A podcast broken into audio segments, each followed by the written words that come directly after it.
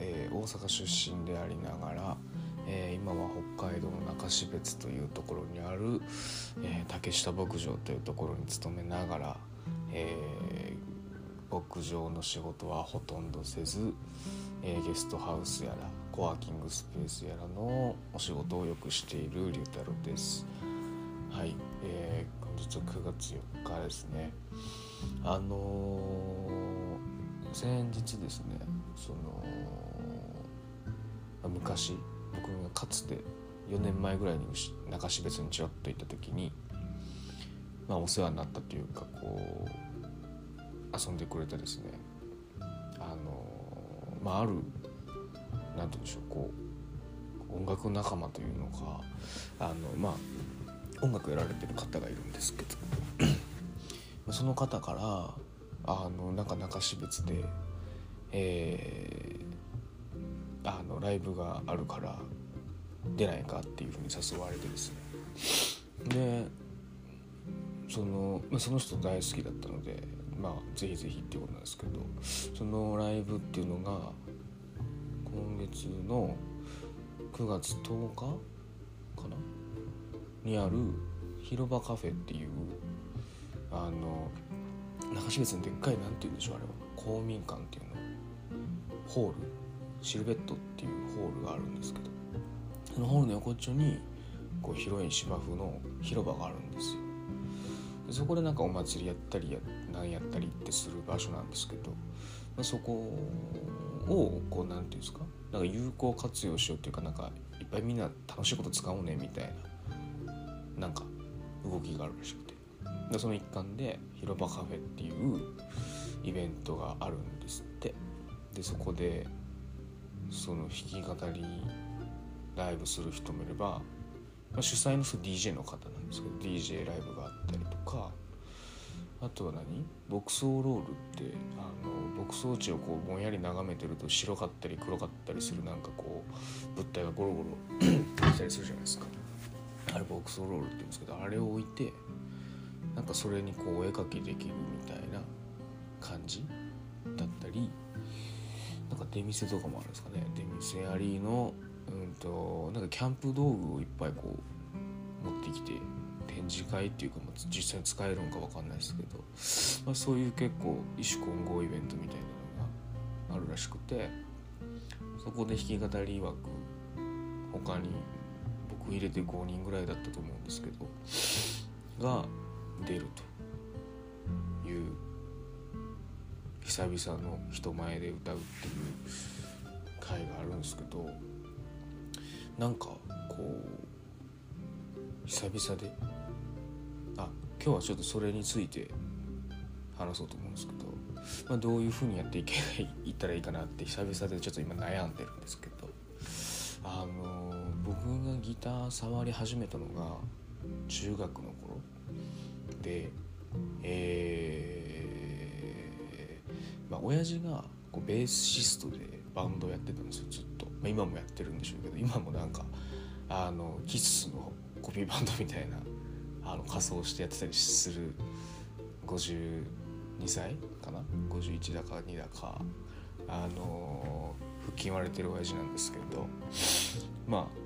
その親父のバンドとかのライブをねこうよくちっちゃい頃から見に行ってたのでこうなんとなくこう音楽弾いてるのかっこいいなみたいなやってるのかっこいいなみたいなのをちっちゃい頃から思ってて。でこうその流れでこうなんか1万円ぐらいのエレキギターをこう買ってもらったこともあったんですけどなんかこうかエレキギターにあまりどっぷりはまんなくて普通そこから入るらしいんですけどねみんな。こうなんかアンプのノリもよく分かんないしアンプもなんかクリンあ当時だから親父のベースアンプしかなくてこう歪ますみたいなのもよく分かんなかったんですよね。だからアンプつないでもなんかテロンテロンしか言わないし全然聴いてる音楽っぽくないしでタブ譜も読めないしみたいななんかよく分かんない覚えられないみたいな感じであんまハマんなかったんですよね。でそれが多分小学校後半か中学最初らへんかとかだったんですけどこう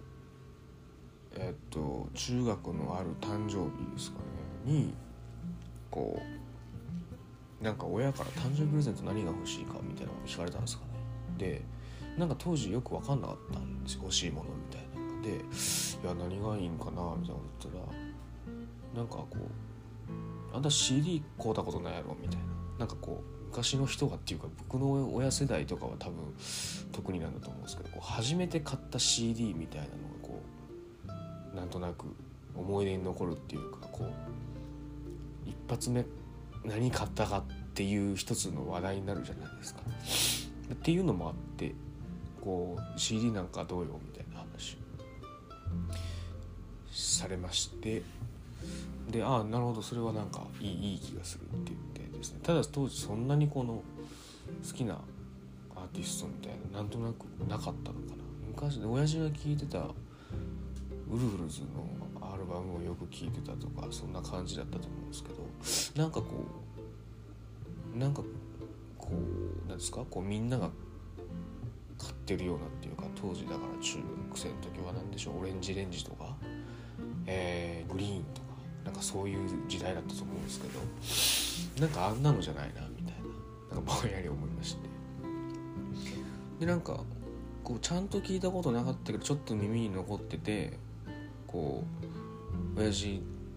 が車の中で流してたなみたいなのでああの人の歌なんか耳に残るっていうかなんか良さげなんだよなって思ったのが奥田民生だったんですよ。で奥田民生のこうっていうかそのちょうどそのタイミングにベストアルバム「記念ライダー1号2号」っていうのがあるんですけどあの、まあ、結果それ買わなかったんだけどそのベストアルバムが出ているっていうなんかそういう CM をなんかやってたんですよ当時ね。あこの人奥田民生っていうのかっていう感じであこの人の CD を一回買ってみたいっていうことでですね。うん。それがなんか誕生日プレゼントやったかどうか忘れましたけどなんか初期のアルバムが 3, 3枚ぐらい買ったんですかね。うん。2930っていうアルバムを買ったのは覚えてんな。あともう一個ぐらい買った気がするな。なんだか、まあ、そういうのを買ってですねやっぱ聞くわけですけどこう何て言うんでしょう。こう友達が今の僕の友達が当時聴いてた音楽とは全く違うっていうかなんなんだこの何て言うんでしょうこうさっぱりしたと言いますかこうなんつうの、まあ、なんかちょっと違かったんですよで変な人だなとか思ったんですけどまあその音楽が好きになりでこう追っかけるっていうか、まあ、奥田民生ってどんな人なんだろうとかどんな音楽他に聴いてるんだろうとかもしつつであのやっぱりあの人はこう弾き語ってるイメージも結構ある人だと思うんですけど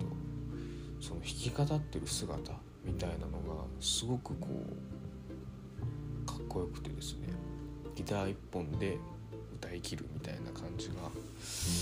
こよくてあのそれをやりたいと思い出したんですよね。でそっからこう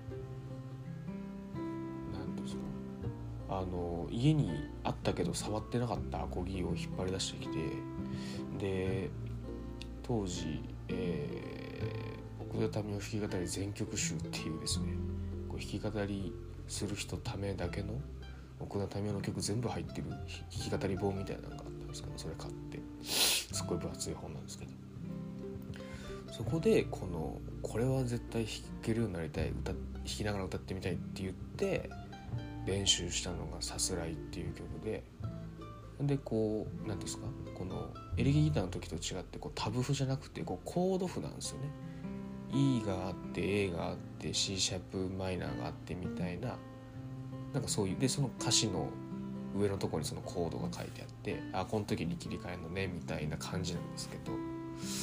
それはなんか覚えられたんですよ。あいいってこういうことなのかと。あなんかそれっぽいそれっぽいと。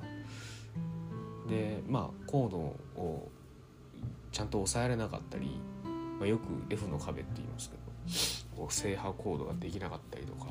こうコードの切り替えがうまいこといかなかったりとかするんだけどこうなんとなく曲やってる感じはこうなんとなくできたっていうかなんて言うんでしょうできてないんだけどできてる風にはできるとコードだったらっていうのでこうどんどんハマってってまあそういうなんて言うんでしょうこう弾き語りみたいなことが好きになってったんですね。でも高校の時にまあなんちゃってバンドっていうかこう文化祭の時だけやるみたいなバンドをやったりとかしましたけどまあ別にこうちゃんと人前でやるみたいなことなく大学学部を卒業するまでは特に人前でやることがなかったんですよね。まあ弾くんだけど自分の趣味程度に。であ今日長くなるかもしれないですねなんかえ、っとそうそう学部卒まで別に人前でやったことなかったんですけどあの僕が当時大学行ってた北見工業大学ってその北見っていう町がですね割とこう弾き語りに限らずだと思いますけど弾き語りライブみたいなの結構やってる町だったんですよ。なんかそういうことできるお店が3つか4つぐらいあって割と毎週オープンマイク誰誰でも入ってきて誰でも歌っていいよみたいな。なんかそういうライブがちらほらあるのは知っててでもなんかこう皆さんこう身内身内っていうかこう皆さん知り合い同士でワイワイやってる感じだったんでなんか入りに行くのもちょっと勇気いるなって感じだったんですけどまあ一回勇気を出してこう行ってみたことがあったんですよね。でその時にあの何て言うんでしょうこう知り合ったおじさんがいてでそのおじさんがこう、まあ、あるライブに誘ってくれたんですよそれがね風来三時っていう今はもうなくなっちゃったんですけどすっごい昔ながらのレトロな喫茶店で毎週火曜日ライブをやると。で下手くそでも何でもいいからやるみたいな会があったんですよ。2週間に1遍ぐらい。でそこだったら全然なんか下手くそでもいいからみたいな感じで誘ってくれててか誘ってくれてっていうか来なかったらお前んち燃やすからなみたいなことで脅されてあの連れてってくれたことがあっでそこに入り浸って結構やるようになってですね。であの、まあ、上手なおじ様たちがいっぱいいるわけですよ。上手なっていうのかな。音楽を愛しているおじさんたち。すごいこう昔からこうずっとレコードを集めてるようなすごいこうマニアックなおじさんたちの前でですねこう奥田民生やってみたり斎藤和義やってみたりちょっと好かれようと思って吉田拓郎やってみたりとかですね。なんかそういう感じで揉まれた時代があって結構やってましたねあれほんと毎週行ってたんででもそういう流れでその風来三次ってところから始まったんですけどそこからその北見のあのいろんなライブっていうかにこう誘ってもらえるようになって、まあ、ちょっとそういうことやってたっていう感じなんですよ。であのこうまあ自分の曲みたいな基本的にあんまないタイプでこうじゃあ次オリジナルでとかよく言う方いますけど、うん、僕はあんまりやらない。あのなくはないんです。こう遊びで作ったことがあるのはあるんですけど、まあ、それよりも、まあ、みんな知ってる曲あるいはあのまあ知らないかもしれないけどすごいいい曲、あんまりそれ弾き語りでやんないよねみたいな。けどやったら結構いい味出るじゃないかみたいなことを思わすライブみたいなのが割とやりがちと言いますか。なんかこうあのベースが宴会芸なんですよね。こう飲み会やってて飲み屋の横地にギターがあれあったらこうなんかなんでしょう俺弾けるんだぜっつって「おなんか弾いてみろよ」っつって弾いてでなんかみんなでミスチル歌うみたいなあるじゃないですかそういうノリ。ああいうのが好きでお酒と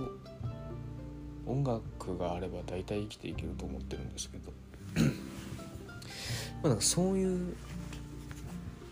感じなんですよ。だから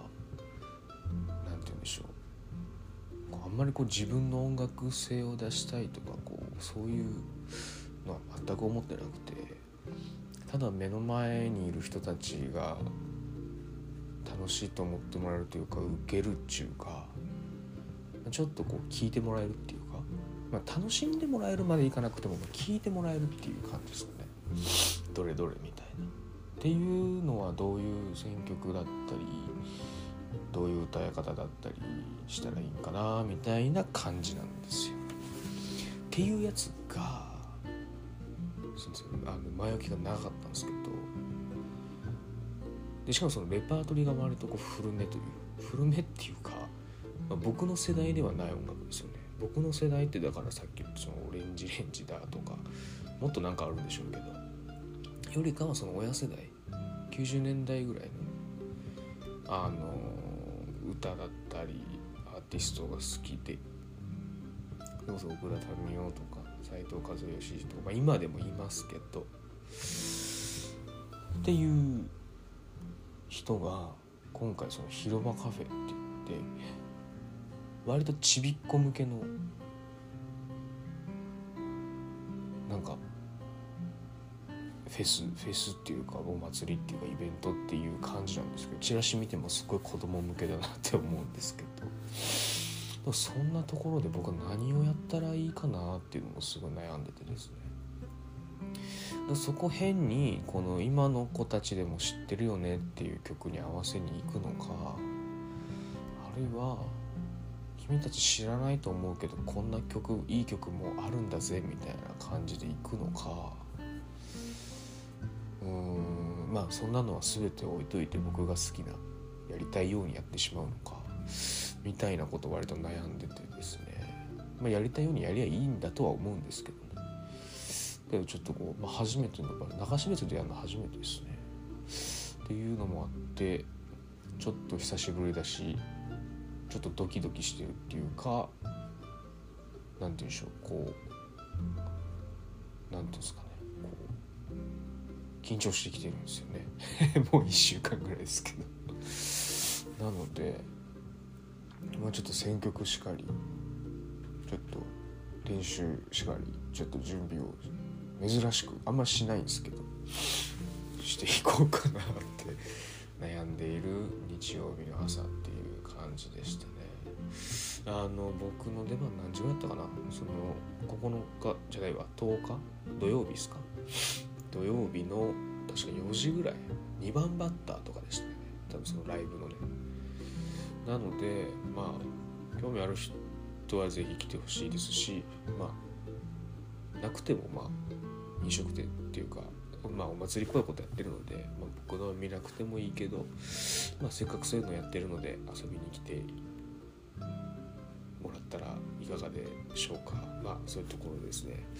ね。あの流し別で久しぶりに、えー、音楽やらせてもらえる前の心境というか緊張具合をちょっと今日はお話ししてみましたはいそんな感じです今日はちょっと毎日更新がぼちぼちサボりがちになってきましたが、まあ、なんとかやっていきたいと思いますのでこれからもどうぞよろしくお願いいたします。それではまた。